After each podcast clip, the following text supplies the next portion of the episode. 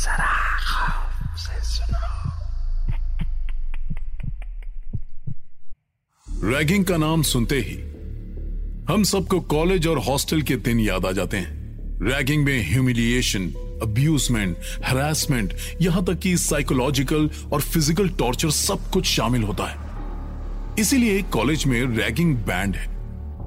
लेकिन इसके बावजूद भी मेडिकल और इंजीनियरिंग कॉलेजेस में सीनियर स्टूडेंट्स फर्स्ट ईयर के स्टूडेंट से इंट्रोडक्शन के नाम पर रैगिंग ले ही लेते हैं, जिसका पता टीचर्स को कभी नहीं लग पाता।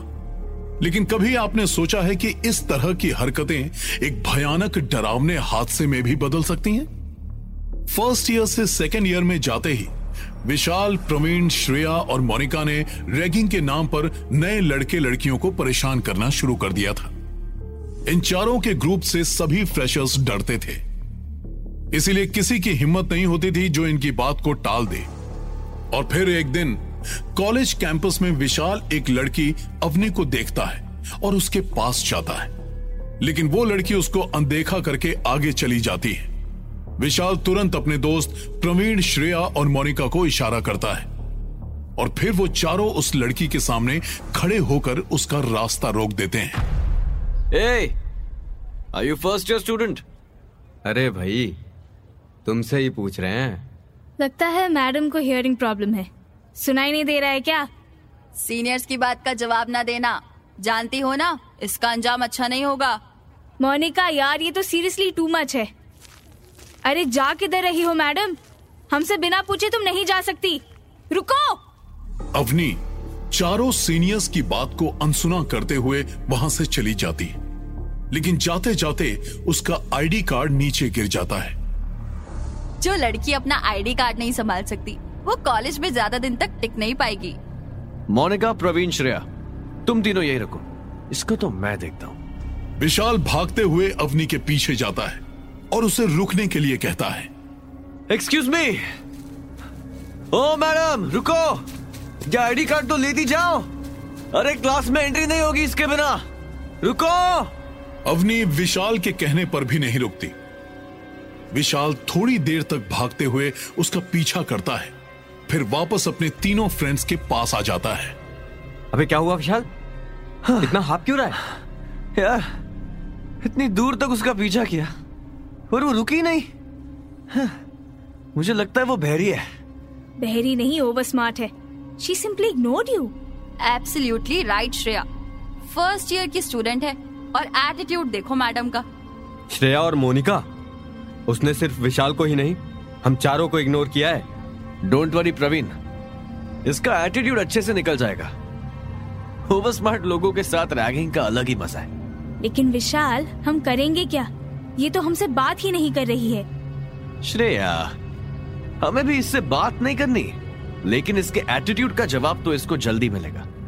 अरे चलो, अब बाकी स्टूडेंट्स की रैगिंग भी तो लेनी है। अवनी का चारों सीनियर्स को इग्नोर करना अब भारी पड़ने वाला था। विशाल ने इस बेइज्जती को पर्सनली ले लिया था। उसको अब किसी भी हालत में अवनी के घमंड को तोड़ना था, लेकिन उन सब को समझ नहीं आ रहा था कि वो लोग उसके साथ क्या करें। अगली सुबह चारों प्लान बनाकर अवनी की क्लास के सामने खड़े हो जाते हैं। यार क्लास शुरू होने वाली है और ये अवनी तो अभी तक आई ही नहीं। आएगी कैसे, अपना आईडी कार्ड ढूंढ रही होगी। वैसे इसको पहले कभी नहीं देखा, लगता है इसका लेट एडमिशन हुआ है। लेट एडमिशन तो डोनेशन वालों का होता है। ये लो, विशाल भी आ गया। इतना लेट क्यों आया? अरे यार, शर्मा सर ने पकड़ लिया था। किसी जूनियर ने हमारी शिकायत की थी। शिकायत हम लोगों की? किसने की? यार डिटेल्स बाद में बताता हूँ, अब ये बता वो अवनी आई कि नहीं? अरे मैं भी अभी बस 5 मिनट पहले ही आया हूँ, पर वो अभी तक नहीं आई। श्रेया, मोनिका अभी तक नहीं आई। यार रुको, मैं देखता हूँ। यार तुम लोगों से ना एक भी काम ठीक से नहीं होता। वो देखो, वो तो आराम से अंदर बैठकर क्लास अटेंड कर रही है। तुम दोनों को कहा था ना उसको अंदर मत जाने देना। क्या? लेकिन ये अंदर गई कैसे? मैं और श्रेया तो 1 घंटे से यहीं खड़े थे और इसका आईडी कार्ड भी हमारे पास ही है। देखो बंदे में कुछ तो बात है, बिना आईडी कार्ड के मल्होत्रा सर की क्लास में बैठी हुई है। यार इस लड़की को ना किसी सीनियर का डर है, ना ही किसी प्रोफेसर का डर। भाई डर तो सबको लगता है और इसके डर का इंतजाम तो अब मैं करूंगा। प्रवीण, मुझे एक सॉलिड आइडिया आया है। शाम को तुम तीनों हॉस्टल के बाहर मिलो, मैं सारी प्लानिंग बताता हूँ। मोनिका, श्रेया, तुम पता करो ये गर्ल्स हॉस्टल में कौन से विंग में रहती है। प्रवीण, तू इसकी क्लास के टाइमिंग्स पता कर। इसको पता नहीं, इसने हमें इग्नोर करके बहुत बड़ा पंगा लिया है। अब चलो यहाँ से निकलते हैं। विशाल ने अपने ही मन में अवनी से बदला लेने का प्लान बना लिया था। उधर श्रेया और मोनिका हॉस्टल में फर्स्ट ईयर के स्टूडेंट से अवनी के बारे में पता करते हैं, लेकिन अवनी को कोई नहीं जानता था। वो दोनों तुरंत बॉयज हॉस्टल में जाकर प्रवीण और विशाल को इस बात के बारे में बताते हैं। विशाल, हमने पूरे हॉस्टल में सब गर्ल्स से पता कर लिया, पर इस लड़की का तो नाम तक कोई नहीं जानता। अरे ऐसा कैसे हो सकता है यार, 2 महीने में तो एक दूसरे की कुंडली भी पता चल जाती है और इसका कोई नाम भी नहीं जानता। इम्पॉसिबल। यार विशाल, आई एम 200% श्योर ये लड़की सब जानती है कि हम उसकी रैगिंग लेंगे, इसलिए उसने पहले ही सबको मना कर दिया होगा अपने बारे में कोई भी इन्फॉर्मेशन देने के लिए। अच्छा, और सब इसकी बात मान भी गए। प्रवीण, कभी तो दिमाग से बात किया कर। तुझे लगता है फर्स्ट ईयर के स्टूडेंट्स हमारे साथ झूठ बोलेंगे? याद है ना लास्ट टाइम वाली रैगिंग? इन जूनियर्स की इतनी हिम्मत नहीं कि ये लोग हमसे झूठ बोले। हाँ, मोनिका सही बोल रही है, हमसे झूठ बोलकर उनको मरना है क्या? मुझे तो लगता है वो शायद प्राइवेट अकोमोडेशन लेकर रहती है। Private accommodation? लेकिन कहाँ? इसी बात का पता लगाने के लिए ही तो तुम सबको कहा था।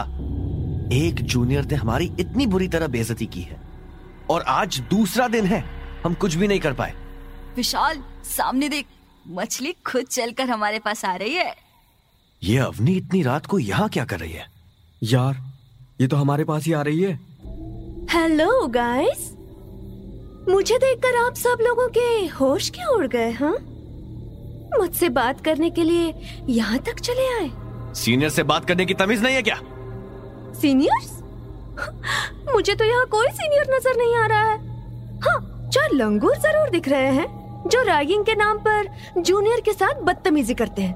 क्या हुआ, बुरा लग गया? ओ, तुम्हें तो मुझे बेबस देखना है ना, रोते हुए, है ना?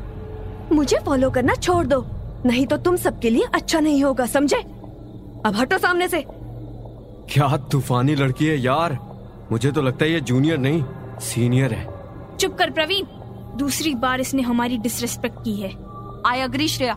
विशाल, इसको छोड़ना नहीं। अब तू आगे का प्लान बता कि करना क्या है। प्लान बाद में बताऊंगा, पहले चलकर देखते हैं ये जा कहां रही है। चलो इसके पीछे, अब इसे हमसे कोई नहीं बचा सकता। विशाल, प्रवीण, श्रेया और मोनिका चारों अवनी का पीछा करते हैं। वो देखते हैं कि अवनी वीआईपी रेसिडेंशियल हॉस्टल में गई है। अरे ये यहाँ रहती है, वीआईपी अकोमोडेशन। विशाल, ये पक्का डीन की रिलेटिव है। मैं कहता हूँ इसका पीछा छोड़ो, कहीं इसने उल्टा हमारी शिकायत कर दी तो। यार प्रवीण, तो डरता बहुत है। कर दी तो कर दी, वो 1 और हम 4 हैं। उसकी बात पर कौन विश्वास करेगा?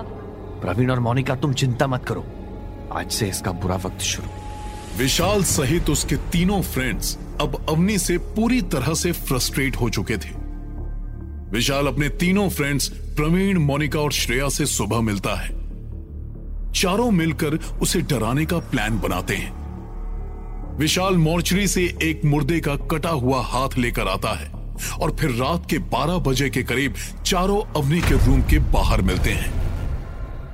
विशाल, इस हाथ को तू ही रख के आएगा। प्रवीण, तू मेडिकल स्टूडेंट होकर कटे हुए हाथ से डर रहा है? भाई, मैं तो नहीं डर रहा, लेकिन क्या गारंटी है कि अवनी इस हाथ से डरेगी? अरे वही तो देखना है, उसकी आंखों में डर।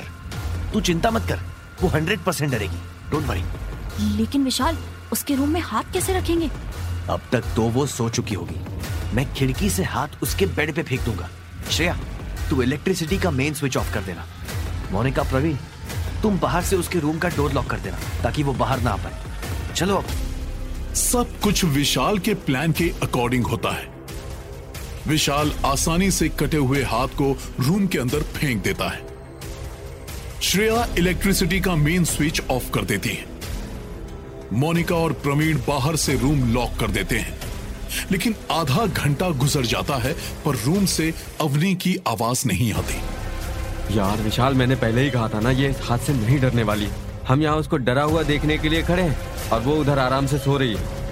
प्रवीण यार तुम दोनों ने ठीक से तो देखा ना, वो रूम पर तो थी ना। मोनिका तुझे ट्रस्ट नहीं है ना, तो तू देख कर आ। ठीक है मैं जाकर देखती हूँ। मोनिका जैसे ही अंदर जाती है वो देखती है कि अवनी उस कटे हुए हाथ को जमीन पर बैठकर खा रही है। मोनिका यह देखकर बहुत डर जाती है और वहां से भागने की कोशिश करती है। मेरा डर देखने आई है।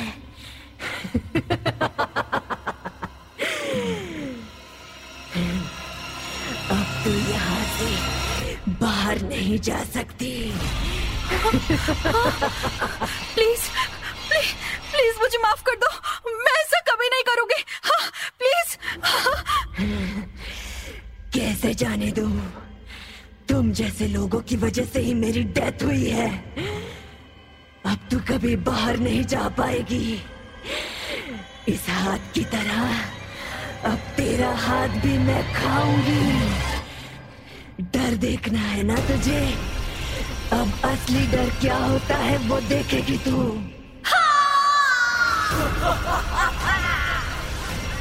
मोनिका की चीख सुनकर प्रवीण उसको देखने रूम के बाहर पहुंचता है।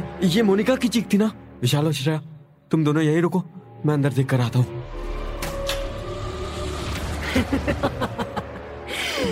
क्या हुआ प्रवीण, मुझे डराने के लिए ही तो तू कटा हुआ हाथ लेकर आया था ना।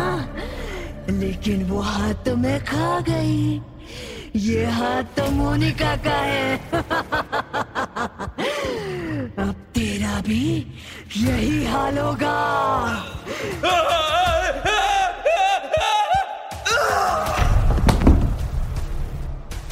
अवनी प्रवीण को हवा में घुमाते हुए उसको जोर से नीचे गिराती है। प्रवीण का सर कांच की टेबल में लगता है और वो वहीं खत्म हो जाता है। लेकिन बाहर खड़े श्रेया और विशाल को कोई आवाज नहीं आती। श्रेया, ये प्रवीण और मोनिका अब तक आए क्यों नहीं? अरे कहीं इन्होंने वार्डन के डर से अवनी को सब कुछ बता तो नहीं दिया। मैं जाकर चेक करता हूँ। यार मुझे यहाँ अकेले डर लग रहा है, तू यहीं रुक, मैं जाकर देखती हूँ। अच्छा ठीक है। श्रेया जैसे ही अंदर जाती है वो देखती है कि प्रवीण और मोनिका की डेड बॉडी से खून निकल रहा है और अवनी साइड में बैठे हुए उंगलियां चबा रही है। अवनी का ये रूप देखते ही श्रेया बेहोश हो जाती है और तभी कोई जोर जोर से हथौड़ा मारने लगता है। विशाल मेन स्विच ऑन करने जाता है लेकिन कर नहीं पाता।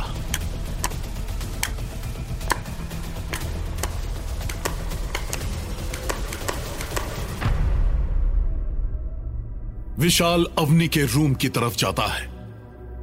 जैसे ही वो दरवाजा खोलता है वहां अवनी का भयानक रूप उसे दिखता है। विशाल भी वहीं बेहोश होकर गिर जाता है। अगली सुबह विशाल अपने आप को अस्पताल में पाता है। उसके दोस्त इस दुनिया में नहीं रहे ये सुनकर वो सहम जाता है। वीआईपी एकोमोडेशन में बहुत साल पहले रहने वाली एक लड़की ने रैगिंग से शर्मिंदा होकर आत्महत्या कर ली थी। उसका नाम अवनी था।